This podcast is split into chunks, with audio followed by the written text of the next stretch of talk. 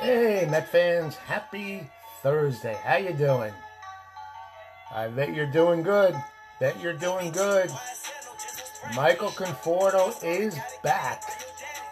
Yes, he is, ladies and gentlemen.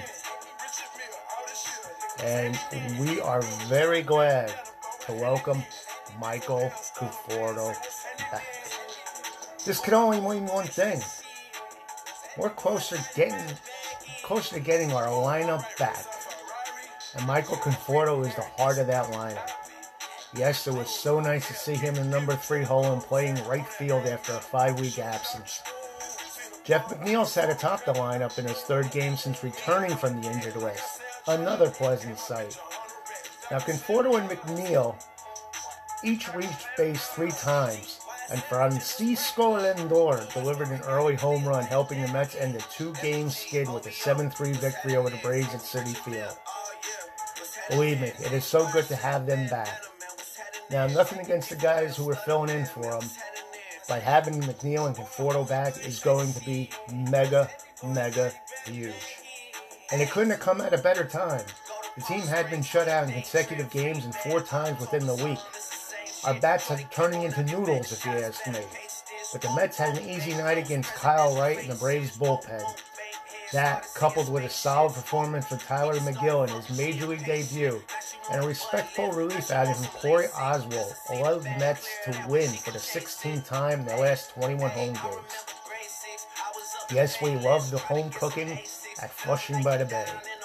Uh, Edwin Diaz was summoned for a five-out save and responded, entering the eighth with two runners on base, and he retired Pablo Sandoval. Pablo's still alive and kicking, folks. And Ender Inciarte before working a scoreless ninth. At that point, we needed Edwin because the only other relievers available in that bullpen, which is really burnt out at this point, on an emergency basis were Seth Lugo and Drew Smith. Now, Conforto and McNeil are just two of the pieces on which the Mets are relying to become a lot of whole. Brandon Nimmo began, began a rehab assignment last weekend for AAA Syracuse. Still on the horizon is our good buddy J.D. Davis, who has been absent from the Mets since early May. Now let's take let's take this seriously, folks, because the Mets are a good team. Now they're not quite where they want to be, and I still think that is going to come. I do think the Mets are going to put it all together. They just need to be more consistent, have all the pieces in the puzzle. And once the pieces start falling into place, I think this team is going to be dangerous. Now, yesterday they, they erupted for five runs in the first two innings against Wright, after scoring only four in their previous three games combined. Francisco Lindor sprinted from home to home from third base in, a, in the first on a wild pitch, and that snapped a 17 inning scoreless streak since game one of Monday's doubleheader. Lindor walked and took third on Conforto's double. He scorched the ball, did Michael. Uh, they said it was 110 miles when it left the bat, 110 miles per hour. And that was his first at bat since coming off the injured list. And Conforto scored the Mets' second run on Dominic Smith's RBI fielder's ground choice, ground ball choice, fielder's choice on a ground ball. Uh, I'll get this right one of these days. Uh, Conforto, he jumped on it, and uh, if you're going to test the hamstring, you do it that way. Uh, he had a solid run, and he was looking good. Now, Francisco Lindor smashed a three run homer in the second, and after McNeil, McNeil had kept the inning alive with two out single, the homer was the ninth of the season for Lindor, who blasted two in the first game of a doubleheader in Washington on Saturday. Luis Guillorme began the rally with a double pass that just missed clearing the fence in left center. Megill, hats off to Megill. He did what we asked him to.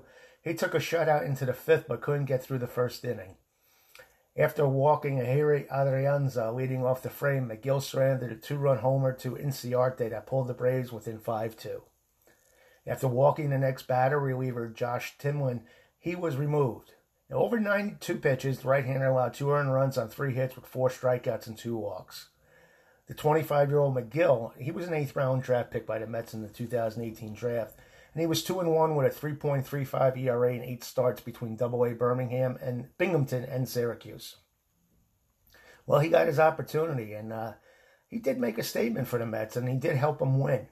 And that was needed in a week. The Mets played a doubleheader Saturday in Washington and another Monday on Citi Field. And they'll play their third doubleheader of the week on Friday against the Phillies. He was poised, and uh, it was pretty impressive. You know who else was impressive? Corey Oswalt. He gave the Mets two and a third innings, allowed one earned run on four hits and one walk. But he got the job done. He kept them at bay. And Miguel Castro allowed two runners to reach base after replacing Megill in the fifth, but he escaped with further damage. And we're getting used to that from Mr. Castro. He does seem to get the job done, doesn't he? Now, one thing that the Mets could be thankful for after all this time is this year, with all these injuries and everything else, they're, they're still winning. But one thing we need to be thankful about is the National East. Uh, it's amazing how many transactions the Mets have had to make to keep this team afloat. And uh, but the fact of the matter is, no National team East has taken the bull by the horns. It's amazing. It's amazing. This division was supposed to be the toughest in baseball. And don't get me wrong, these are all good teams.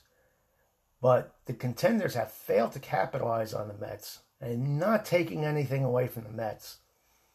Uh, the Mets are just becoming so, so resilient. Now, Thomas Nido became the 23rd different Met to go on the injured list. And even with Conforto returning, that's a little disconcerting at this point. And that's been the season for the Mets. Injury after injury. One step up to one step back. And it's uh, beginning to move with Conforto, Alonso, Guillorme, McNeil, and Pillar coming back. But now the pitching staff is falling apart. But you got to hand it to the Met brass and the players that they have on that staff. They have done eternally well figuring out who to put out there, and all their choices have been coming up gold more or less. And with J.D. Davis and Nimmo coming up in the near future, things are looking good offensively. But you never know what's going to happen, right? Injuries happen, and who knows what's going to happen next. Uh, we've ad libbed so far, but I know you can't ad lib. It's not like last year with a 60 game schedule. Ad libbing's going to catch up to you after a while during the course of a season. So hopefully the Mets uh, figure out what the deal is here and uh, have some of these guys stay healthy. We can only, only hope. The one good thing about being healthy, we got some really good news regarding the Stroman, Marcus Stroman. The Stroman, Stroman, I call him Stroman. It's a little inside joke. He wants the ball for his next start, and the Mets are still deciding whether or not he should get it. Uh, he did get a clean MRI performed on the on his left hip Wednesday, and that provided enough assurance for the team to keep uh, off the injured list a day after he departed in the second inning against the Braves in discomfort. Now the goal is getting back him back to the mound next week. The Mets do feel optimistic, but I th- still think they're going to wait it out, and they could always put him back on the uh, DL retroactively. They kind of need Stroman because in recent days it was revealed Joe Lucchesi tore his ulnar collateral ligament, and we know what that means TJ surgery. And uh, They've been working closely monitoring Jacob DeGrom, which is a good thing. And you got to remember, we're also without Syndergaard, Carrasco, and Yamamoto. They all remain on the IL. Uh, looks like Carrasco may be the closest to the group to returning. Uh, the right-hander who tore his right hamstring in uh, spring training hasn't progressed throwing from the mound, though. But we need Stroh. Stroh has pitched to a 2.32 ERA in 15 starts. And uh, believe it or not, he had joined David Peterson as the most durable starter until a setback. So as much as we poo-poo David Peterson, his performance, he's been consistent at least in going out there and grabbing the ball. But we'll see what happens. We'll see what happens. Uh, hopefully they prevented Stroman from getting hurt any further. Uh, Thursday's day off, today's day off, uh, might give the Mets the option of starting Tylor Megill in Stroman's spot next week if he isn't ready. Uh, but Rome, Stroman's a warrior. He's got a big heart, and I, he does what he wants to do. He says what he wants to do, and uh, just got to make sure he's not speaking from his heart. He's actually being logical about this, and if he's ready to go, put him out there, baby. Put him out there. That's what I say. You know who says he's ready to go? Pete Alonso. He's ready to go into the home run derby again. He didn't get back to back home runs, home run crowns last year, and he fell a little bit short, but he has a shot of repeating as the home run derby champion. The Polar Bear announced Wednesday that he plans to defend his title, and he's going to participate in the Derby at next month's All Star game in Colorado. He won the event, which was canceled last year because of the pandemic, with 57 homers in Cleveland in 2019. You could tell Pete enjoys being in the home run derby. Uh, he thrives on it. I think he thrives on it. Win or lose, he thrives on it. And what a year he had in 2019 when he had 53 homers. And then he finished seventh last year with 16 in the 60 game shortened schedule. And this time he's going to use uh, bench coach Dave Jauss as the pitcher in the home run derby. Two years ago, he selected his cousin Derek Morgan to pitch to him, and that was pretty successful. But we'll see what happens. Uh, it's going to be tough to repeat what he did. Uh, can he beat Shohei Ohtani? That's going to be fun. Just seeing Shohei in the home run derby. Uh, what else is going on land? Patrick Mazeika was recalled from Syracuse on Thursday as the backup catcher. Yennsy Diaz and Sean Reid-Foley were optioned to Syracuse. Conforto was removed from the IL, and pitchers Tylor Megill and Corey Oswalt were selected to the roster. Uh, the Mets also cleared space on the 40 man roster by transferring Robert Gsellman and Joey Lucchesi to the 60 day IL. And Taijuan Walker and David Peterson are the Mets' scheduled starting pitchers for Friday's doubleheader against the Phillies. DeGrom is scheduled to go Saturday, and Eickhoff is going to pitch the series finale on Sunday. Okay, folks, it's that time of day. Yes, it is. It's time to go into Met Jeopardy and Met Trivia for the day. Who is ready?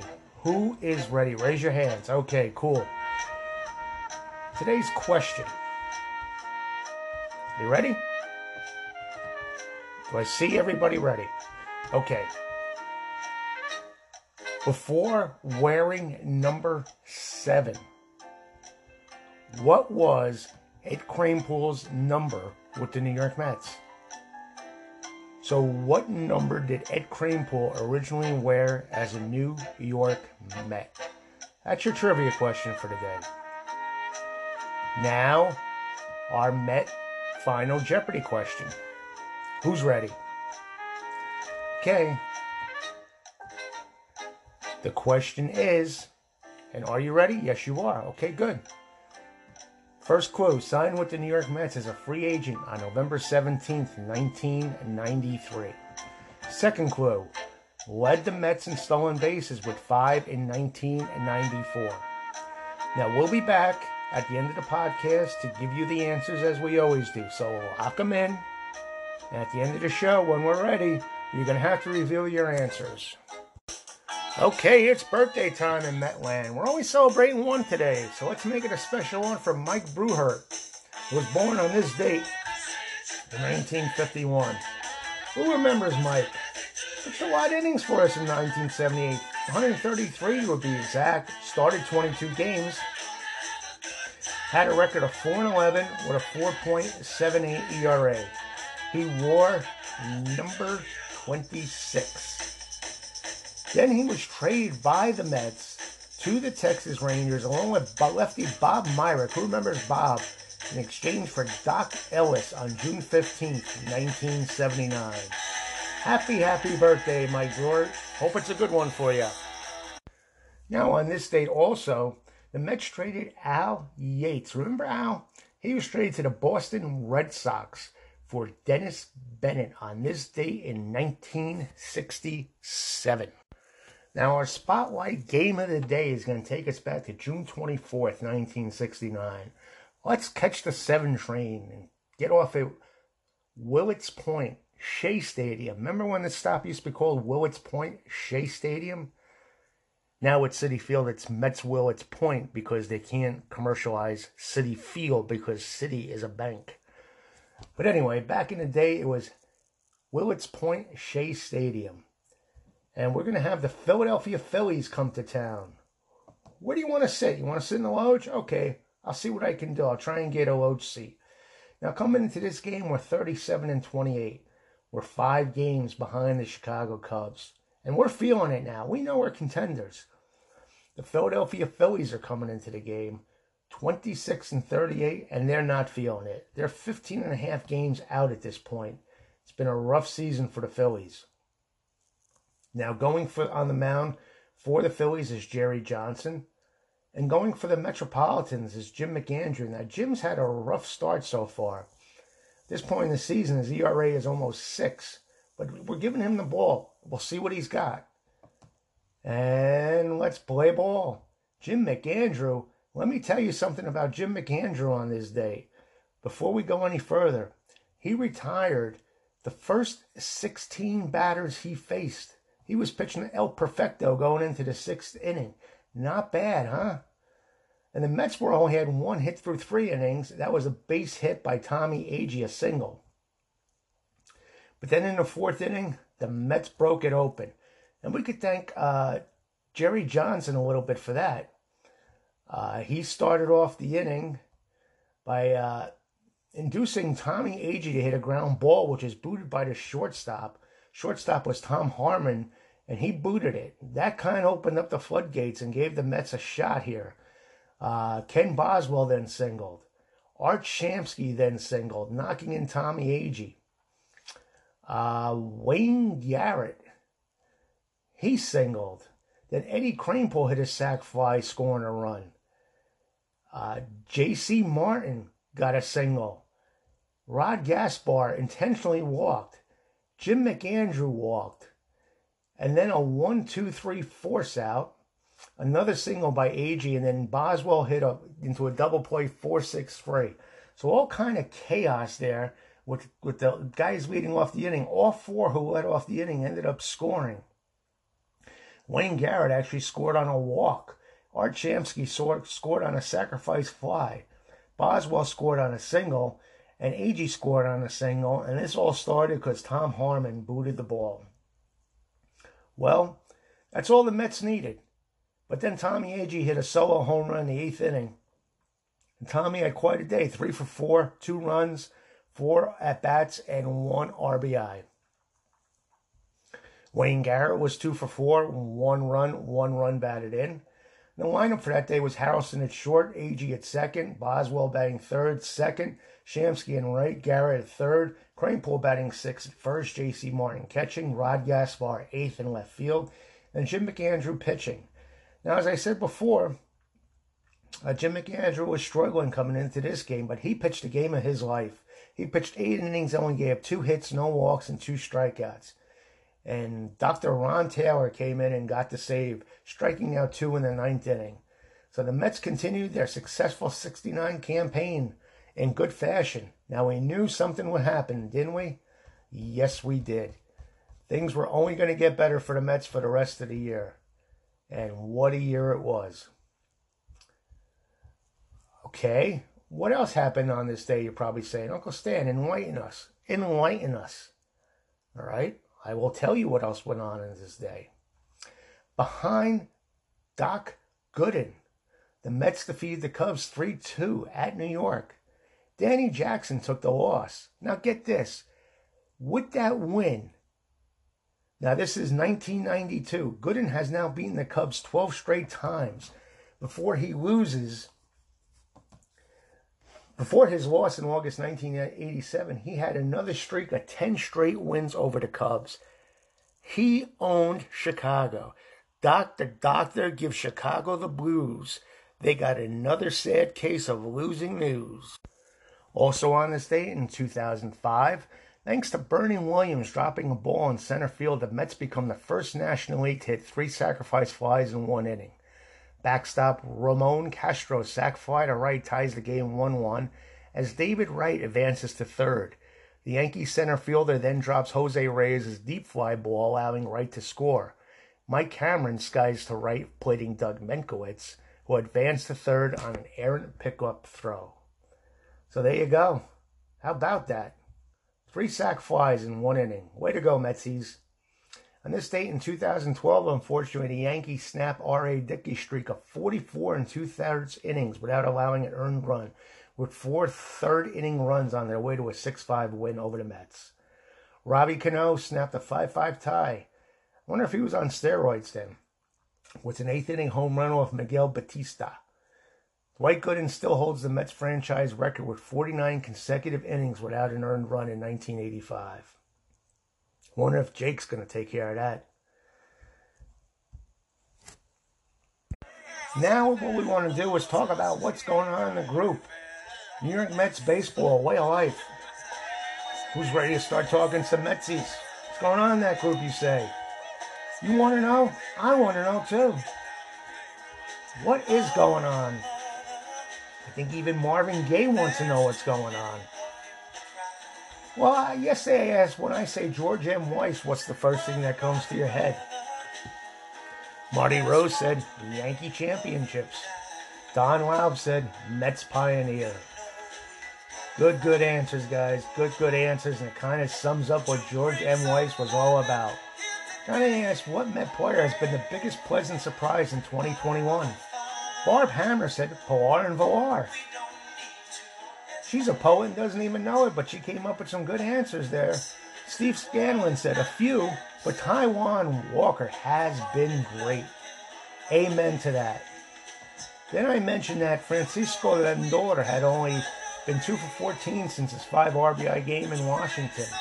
Don Laub came out and said, well, quite, quite bluntly, oh well, he's ours for 10 years. I'm pulling for him, and we all need to pull for him. Then I asked you to hold the Mets trading staff accountable in any way for all the injuries to the team in 2021. Four of you said no. One said yes. Very, very interesting. Looks like injuries are just the way of life, I guess.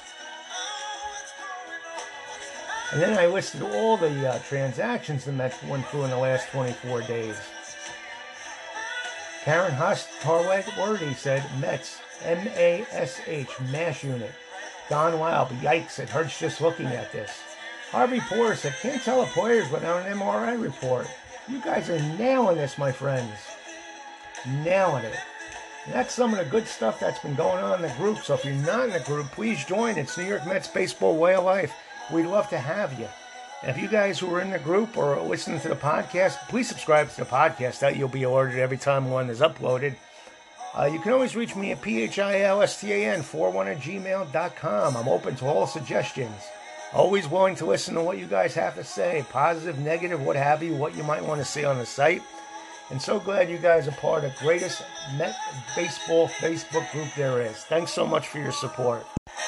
Okay, so that's going to wrap it up for another podcast for today. Thanks all for listening. Remember, you have a free evening tonight. There's no Met game. Go on to YouTube, watch a Met Classic game. I'm not sure what SNY has, SNY has is for programming tonight, but I'm sure they might have something Mets related. But no matter what, enjoy the weather. It's a beautiful time of year. And let's get ready for Philly and that twilight of tomorrow. Once again, guys, thanks for all your support. It means so much to me. And we'll talk again tomorrow. Have a great day.